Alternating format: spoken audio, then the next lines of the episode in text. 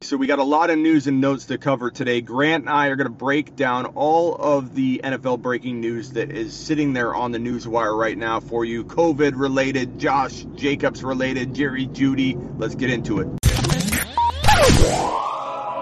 You're listening to the Fantasy Football Show.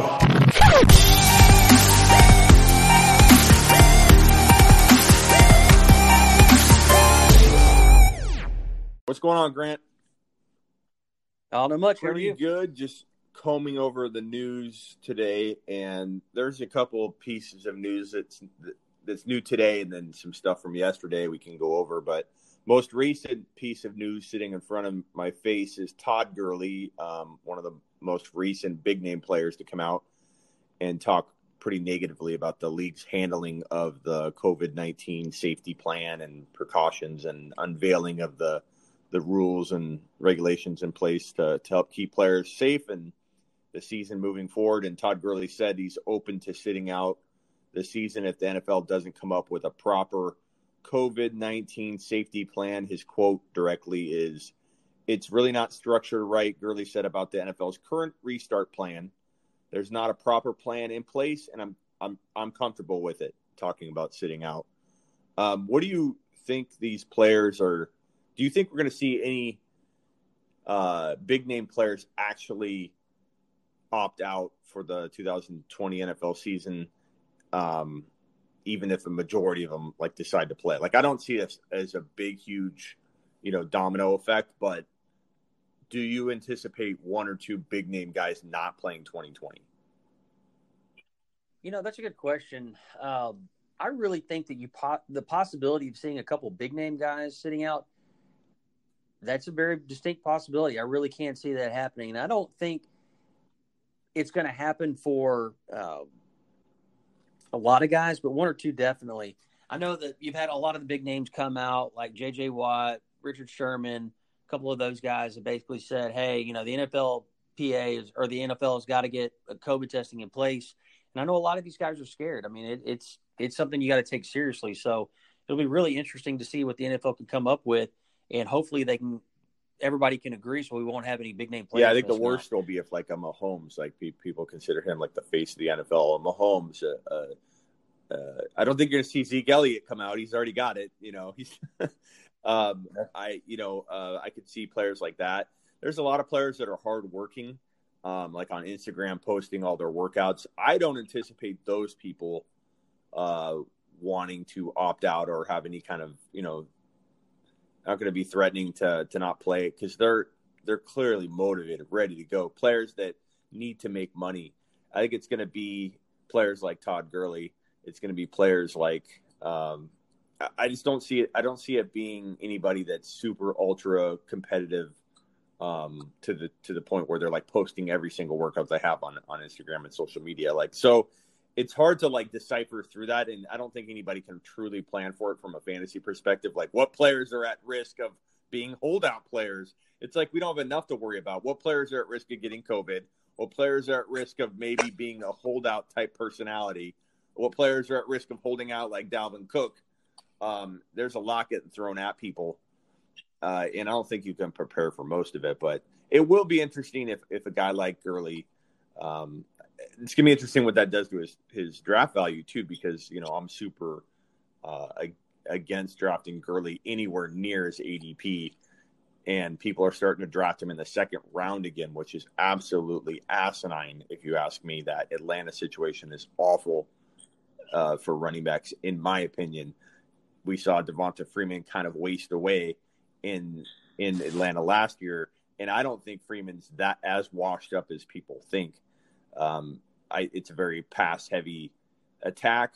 Um, Freeman did rather well in the receiving aspect of his game and still perform underperformed to an extreme degree. I don't think Gurley, with his bad knees or his now bad COVID attitude, uh, are going to be anybody I'm going to be targeting in 2020. But No, I agree with that. And I think that you're going to start seeing the conspiracy theorists come out and say something along, oh, well, Gurley's only using COVID as an excuse to sit out because his knee's not right.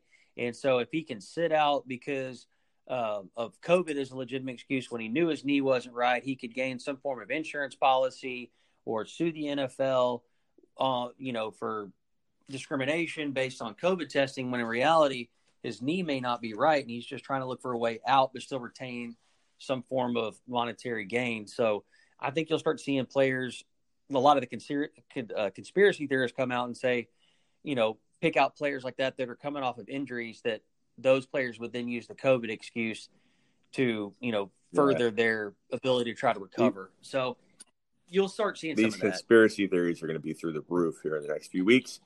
Tua, mm-hmm. Tua is reportedly good to go for the Miami Dolphins. I don't think that's that big a news because he wasn't going to play in Week One anyway. And um, you know, Fitzpatrick's going to start. Fitzpatrick's going to have that job in in Miami. He does well when he's on the field, so I don't see him getting like unseated by a a rookie that's still healing and trying to get to get to 100%. So not not really big news here. I'm more shocked that people even draft Tua at all in 2020 redraft because even if he gets in there by midseason, I don't you know I don't think he's going to have a, a consistent rookie year. What quarterback does, especially a quarterback in Miami? That's correct. I mean he that doesn't really make a lot of sense to me. Even in superflex leagues, justifying him as your second or third quarterback, I can't justify that just because he's not going to the production he's going to get this year is going to be very, very, very minimal. I mean, he he's going to be a, a, bottom third quarterback, no doubt. He doesn't have the weapons, he doesn't have the experience, and you know, I just I just don't see it for this year. Yeah. Um, What's your take on him moving forward for uh, for dynasty know, perspectives? I honestly, I, I, I think Burrow's in a whole nother potential class. I say potential because I'm not super sold on on any of these quarterbacks in 2020 for whatever reason. Um, I think Burrow's got the most upside. Burrow, I'm not going to call a bust at all. I think Burrow has literally has top five fantasy QB upside and appeal. He just has almost an equal amount of risk. You know, it's like it's kind of like Drake, for example. Drake has has the upside of being a top five running back, like literally top two to five running back, in my opinion. Kenyon Kenyon Drake is that talented. Kenyon Drake is embedded in that kind of offense. Um, situation meets talent. Couldn't you couldn't find a better combination? But Kenyon Drake, you know, if looking at it objectively, has probably about the same amount of risk of, of finishing outside the top 25 running back. So you have to like understand that risk and, and enjoy that ride because that's the kind of you know whereas Jacobs who Jacobs who we're going to talk about in a second is probably one of the safest running backs has a very high floor very low potential to bust whatsoever and then has, still has that top five six overall upside um, that's how I feel about Burrow I think Burrow just he's bleeding with talent. His resume is so short. He's like that guy that had one job and he's applying for a job. And you look at his resume and he's, he's had one job for one year but he killed it. He absolutely killed it. He looks amazing in that one year but you don't have a lot to go on. So um, he's the only rookie quarterback i'm high on. Tua tua's got to prove it to me. He's got to prove he's healthy. He's got to prove that situation can change. And and miami's not just a, a you know black hole for fantasy football players uh, to waste away in. Uh, what are your thoughts on Tua? You know, I might be one. One is I'm not really a huge Tua fan, and really never have been. From a from an NFL perspective, from a college aspect, you know, obviously he was phenomenal. But the way I look at it is at Alabama, he was throwing to guys that were just wide open. I mean, just yeah. they he had guys, the, nobody around him for five, six yards, ten yards around him, but also, if you look at his release, his mechanics, and everything, he has good mechanics, but I don't like the way he throws the ball because he throws to the receiver. He doesn't throw through the receiver. And I think in the NFL, he's going to lack, lack the arm strength to be able to throw into those tight windows instead of throwing yeah. it through the window. So that's something that really, really concerns me. Exceptions if you're if you're not able to lead receivers and stuff like that. So yeah, I agree with you on that. Uh, as for Jacobs, let me Mm, let me go back a little bit and talk about Brand, uh, Josh Jacobs, Brandon Jacobs. I always want to say Brandon Jacobs. That shows how long I've been playing fantasy football. Uh, Josh Jacobs, uh, Las Vegas Raiders. So hard to even say Las Vegas. We got so much change going on. We got the football team, Washington football team. Oh God, there. We'll talk about team. that in a second. Uh, try and keep it as politically correct as we can, but uh, we got the football team and the Las Vegas Raiders. Like I, I'm just throwing for a loop right now when I go over teams and all the changes. Uh, Josh Jacobs is, in my opinion, the safest running back to draft within six to 15 overall, or really six on, because, you know, you have a guy that didn't do a whole lot in the receiving game last year. And and and the Raiders explained why, and the logic is there in it. And I think you someone's got to accept the fact that this guy didn't have a lot of track record coming into the NFL. So it makes sense that they eased him in slowly. His biggest season ever on at the college level was 600 something yards rushing. So he wasn't used to having a college season under his belt, let alone a pro season. Most rookies that come in that have a, a good college year, they hit a rookie wall if they're thrown to the wolves in the NFL because they're used to that short, you know, game season. Well, Jacobs didn't even have that. So Oakland was very, very cautious easing him in, and it was smart. You know, make sure he didn't get hurt, make sure he learned the offense, learned all the ins and outs of the running game, sprinkled him into the passing game here and there. And you know, it wasn't like he was non-existent there. Um, but everybody assuming that he's not going to get more PPR work in 2020, they're going to be uh, extremely disappointed. They passed on this guy because I see him having 40 plus receptions, maybe 45 receptions, maybe more in 2020. And, and Oakland said that they're going to do that. They're going to deliver the football to him now in year two through the air. But even if they don't grant, this guy is locked and loaded inside the top 12, top 13 overall on a disappointing year, which is a year where he doesn't get that PPR work. But if he does, he's top five, top six running back bound. It's literally the, the tightest window of floor and ceiling that I can find for a player. You know, like I was saying, Drake has a super high ceiling, very, very, you know, down at the bottom, top, you know, 25 overall floor. There's just that risk. Jacobs' floor and ceiling are tight together, you know, within that that six to 10 overall, six to 12 overall range. Absolutely. And he's actually one of the guys I wanted to talk about. He's continually, the last few weeks, climbing up my draft board I think on my current rankings, I've got him at number eight right now, and I'm really thinking about moving him up to number six or seven ahead of guys like Nick Chubb and Joe Mixon, just because the versatility. They've already said they want to throw him the ball, and Gruden's really not a smoke and mirrors kind of guy. When he says he's going to do something, he's going to do it. So I'm going to take him at his word that they're really going to try to get him involved more in the pass. Yeah, game. 20 receptions could easily go to 45. That's more than double. Uh, 100, 166 Absolutely. yards could easily go to you know 400. So you're looking at like 45 receptions, 400 yards receiving, probably one or two receiving touchdowns. I think eight to 10 rushing touchdowns. That puts him in double digit touchdown territory on the year and probably around 1,400, 1,500 yards at 4.6 to 4.8 a pop. That's going to put you at like top five to six running back, you know, conversation. So I really think he's in for a big year. You obviously do agree. Um, I I think people considering you know an Aaron Jones or uh, a Mixon or uh, Miles Sanders over this guy is absolute craziness. So, um, Josh Jacobs, don't don't pass on him in 2020. I agree on that. Uh, next few pieces of news here. Okay, so the Washington football team. Let's get this out of the way it was it was shocking. The the one thing the one thing I'll say that is that they plan on picking a name. So you know you could look at it from the perspective of they didn't want to rush it. There's some copyright, I think, issues at play which may have made them stutter step. I just believe they should have just waited longer and and figured something out or said we're just gonna leave off the name for right now instead of calling it the football team. It just it just rubbed people the wrong way to call them the football team to actually name them if you're if you can't name them yet if there's copyright issues at play if if if they want to take their time and make sure the fan base is okay with it don't actually name them you're you're you're taking a name away and then you're adding a new name that you're going to take away and then adding a third name it's just confusion it's frustration nobody wanted them to do anything temporary they should have just waited or said we're going to call them Washington until we figure out the name, not football team. Now, you know, you have stupid uh, uh, graphic issues you're going to have on Instagram. Uh, on you know, like for someone like me, I do a lot of graphic work and stuff for on Instagram. I do the Seahawks versus the what do I put now? Football team, the Seahawks versus Washington. That doesn't make sense. You usually have to keep team name versus team name, state versus state. Like they're just they're screwing with all of my graphic work. Grant, it's pissing me off. Yeah.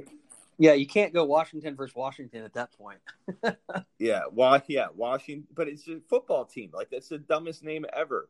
Uh, everybody, they, every, everyone's a football team.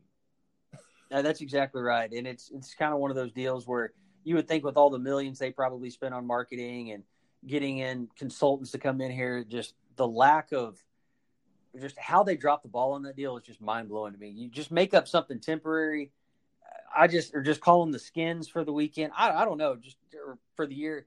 But coming up with the football team just seems extremely lazy to me. Why why can't they? They've had a lot of time to work on this. The the excuses that people throw at me, like probably ninety percent of the comments I get on my on my YouTube show, which you could find at smitty1.com, by the way. You could also find Grant at grantlandpart2.com.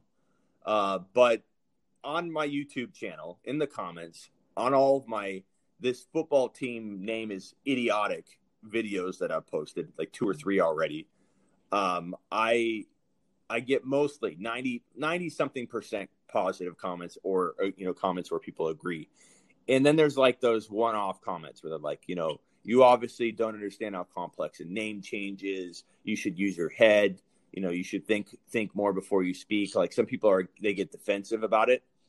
And the bottom line is they've had a ton of time to work on this. They have people sitting in suits in rooms thinking crap up, trying to figure this out. You can't tell me that they're running into a problem that can't be solved in a couple weeks or a month.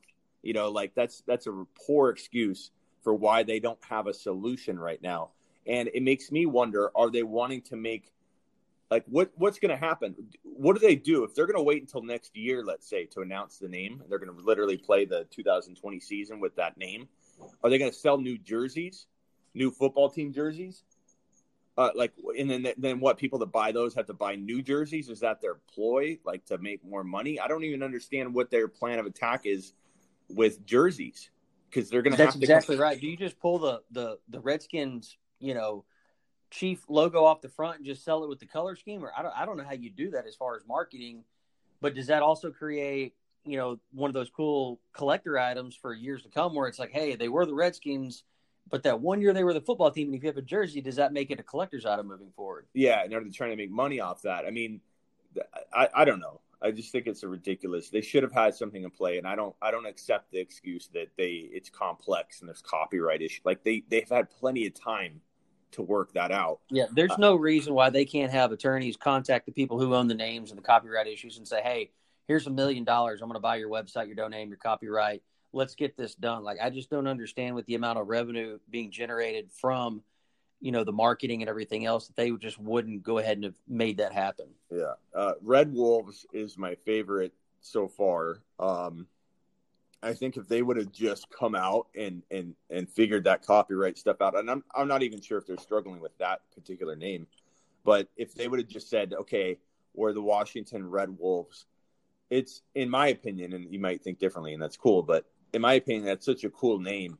I would have just forgot all about it and been like, okay, yeah, you know, remember when they were the Redskins? Why were they ever the Redskins? The Red Wolves is pretty damn cool. Like I, I, I would have moved on. Grant, but now we're forced in this like limbo stage where we're we're talking about it.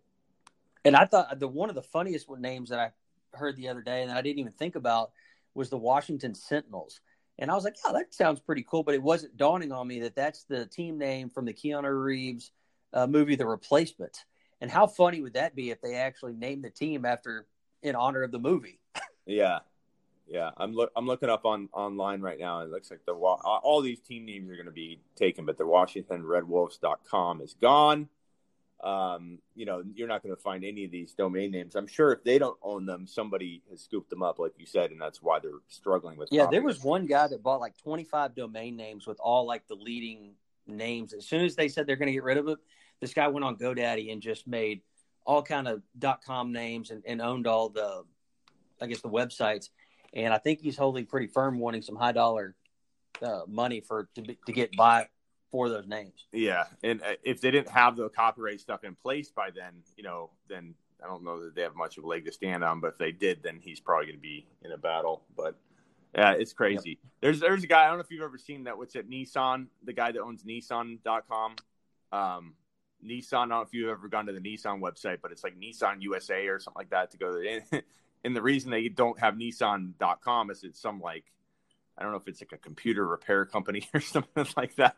But the, the dude had that name before I think Nissan, and Nissan and him have been in like a I don't know decade or more, two decade battle uh, for that domain name, which is hilarious. And when you go to the guy's website, it's like more than half of it is dedicated toward that particular like lawsuit and battle, not even his business. but that's funny. I'm gonna fucking have to check yeah, that out. It's uh, but Red Wolves. Hopefully, it's Red Wolves. That's that's my pick. If they pick something stupid, uh, it's gonna make for an even worse uh, situation for them. They should have just they should have just grabbed a cool name. Everyone would have forgot about it, moved on. You know. Um, last few pieces of news for today's show: Cam uh, Cam Newton, uh, Mike Davis is the backup running back in Carolina. Um, that's you know just no, worth worth noting because I, I, I don't like cuffing every single player in the league, but I think McCaffrey might be worth cuffing if there's a clear backup. And for right now, it looks like Mike Davis is that backup. Right. It also kind of depends on how many bench spots you yeah, got as well. Because if you've got eight or nine bench spots, who cares? Throw a flyer yeah. out there, grab him just a cuff. Yeah, if you're talking about some receiver you're never going to use. Uh, 15th overall pick, Jerry Jeudy signs a four-year, $15.2 million contract. Um, I, I think expecting consistency out of rookies is a tall order in 2020 with this offseason. I think expecting Jerry Jeudy um, to you know be consistent with all those weapons there without knowing how good Lock's going to be is also a tall order. I think that he is a, a top 10 wide receiver lock for the future, in my opinion. And so I'm excited about him, but I think as a rookie, it's going to be hard to expect consistency. What do you think about Jeudy in year one and in general? And then, real briefly, what do you think about Lock, man? I, I I'm I'm smelling a whole lot of Baker Mayfield. We may have touched on this in one of the other episodes, but uh, for those that didn't hear right. it, I'm smelling a whole lot of Baker, Baker, disappointment maker out of Lock for some odd reason. I do elite player um, that everybody's hoping he'll be. I I'm not a huge Drew Lock fan for the fact that something that you always have those people that just had there's something about that person. It's I call it an it factor. It's just you don't know what it is, but it just bothers you or irks you. Drew Lock has that it that just bothers me. You watch him on the the the sideline, and he's you know I don't have a problem with people dancing and stuff. It's just his mannerisms. He doesn't look like yeah. he's focused. He just looks he looks lost almost.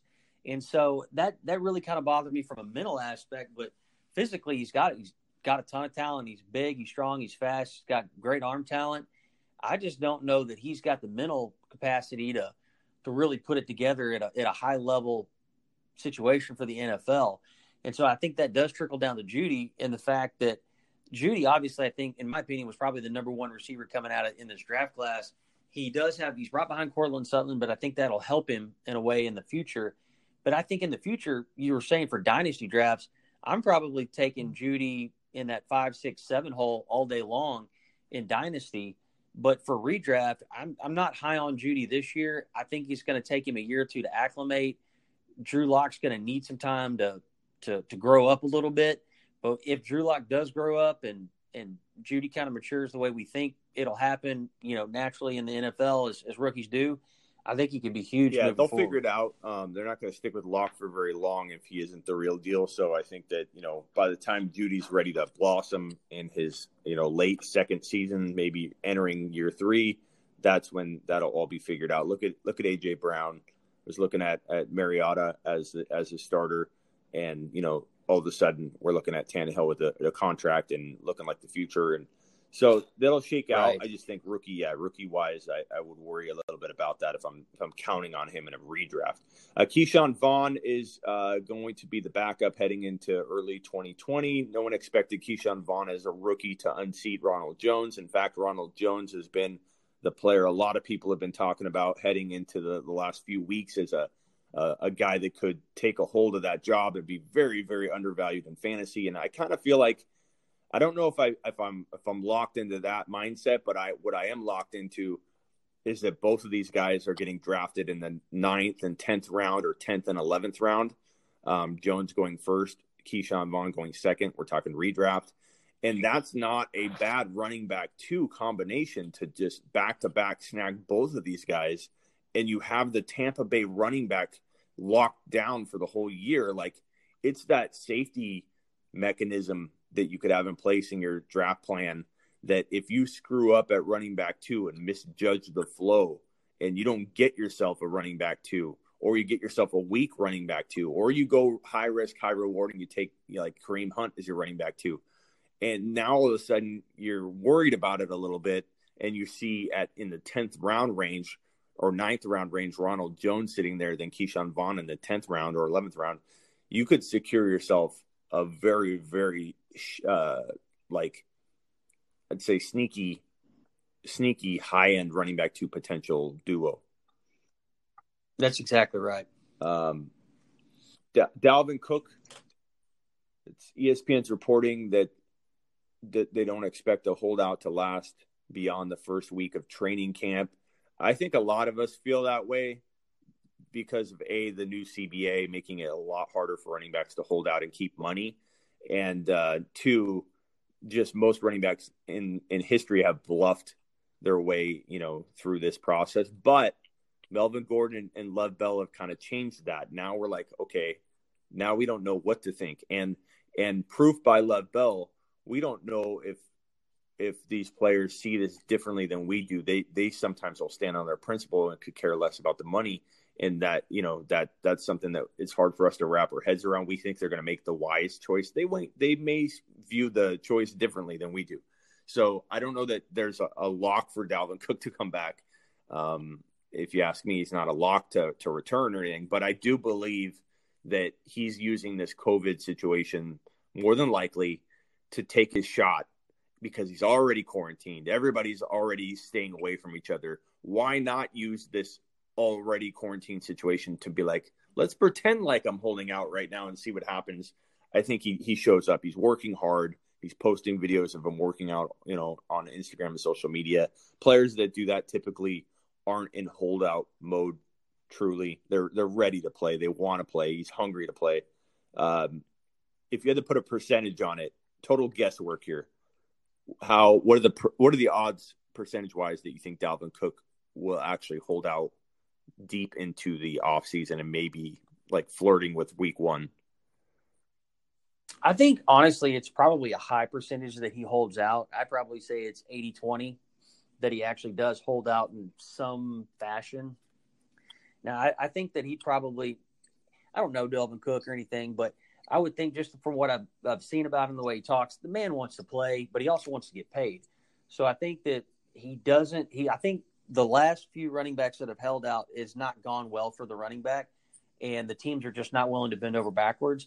That and the fact that I we all know that they love Alexander Mattison um, is their RB is the running back too. So for Dalvin Cook, he better be careful because if he pushes it too much, you know, I'm not saying Mattison's going to unseat him, but if he falls out of favor, they could look to trade him pretty quickly if they're comfortable with Mattison being a two. So I could see him holding out till about a week before season and then being like, okay, you know, just kidding, haha. Let's let's get this resolved. Yeah, the, the one thing that everybody keeps referring to though, and let me break down the specific piece of the CBA, but the the part of the CBA that now is going to make it a lot harder for a running back to hold out is that there's a fifty thousand dollar fine each day um, a holdout player doesn't report, and the word is that those fines can no longer be rescinded once the player shows up, which was what always happened. The player would hold out, hold out. And even when they regretted it, and the team's like, look, we're not paying you, the player could be like, okay, rescind all my fines and I'll come back.